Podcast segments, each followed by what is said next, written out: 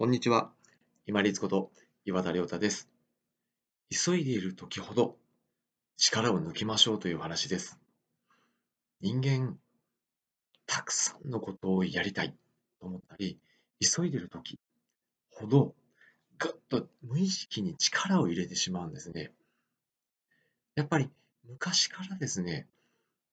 早く動こうとか、たくさんのものがある。で、それを早く処理したいと思うときに、無意識に力ずくでこう動かそう。で、早く動くというのは自分自身を動かすパターンですよね。これも力ずくでやろうとしてしまうんですよね。かつての私もそうでした。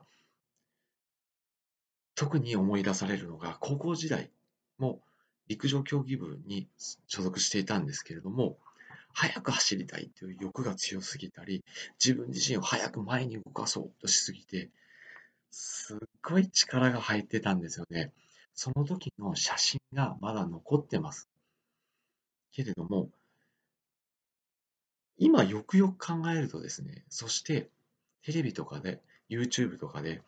有名な陸上選手が走っているのを見たり、あとお話をされているのを聞くと、力を入れるところと、もうほとんど抜いてるところっていうのは綺麗に分かれてるんですよね。腕振りしかり、腰の周りの捻転しかり。なので、自分自身が、例えば、ものすごく慌ただしい、たくさんのことを連続してしなければいけないと、忙しい、慌ただしい、そういう時ほど、しっかり脱力しましょう。ポイントとしては、10秒、15秒で結構です。肩を一回スッと上げて、ふっと抜く。このくらいでいいです。そしたら、体がスッと前に行く。この感覚を掴んでいると、一日中力を入れっぱなしで、たくさんのことをしようとする。この時の力を入れた後、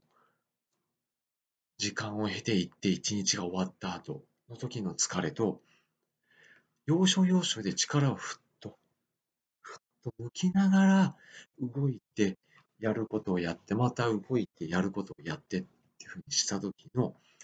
疲れの違い、ぜひ比べてみてください。全然変わってきます。この力をしっかり抜くっていうのは、古武術でいう、例えば合気道とか、そういったところでの言う、その脱力っていうものに近いというものに最近気づきました。私ちょっと専門家ではないんですけれども、よく言われていたのが、あの膝を抜くっていうパターンですよね。膝を前にスッと倒した方が、体の重心がクッとこう動くんですよね。クッと。これが力を入れて地面をグッと蹴って進もうとすると、力を入れている割には、前に進む力ってそれほど生み出されていないんですよね。自分自身っていうのも気づいてないんですけれども、結構重いです。なので、力を抜く、膝を抜いていくとしてあげれば、移動するしたい方向にスッと出ていくので、なので、自分が急いでいる、そしてたくさんのことを一気に処理しなければいけない。時ほど、ぜひ力をふっと抜いて、そしてスッと移動して、いくつかのもの、処理をして取り掛かっていきましょう。そうすると、繰り返しになりますが、一日終わった時の疲れが全然違いますし、移動が楽なので、次のすべきことの場所に行った時に、疲れ切っていない、要は集中できる余力が残っていると思います。急いでいる、たくさんのことをしなければならない、慌ただしい時ほど脱力して、そして膝をすっと抜いて移動していきましょう。本日もご清聴いただきましてありがとうございました。皆様にとって一日良い日となりますように。これにて失礼いたします。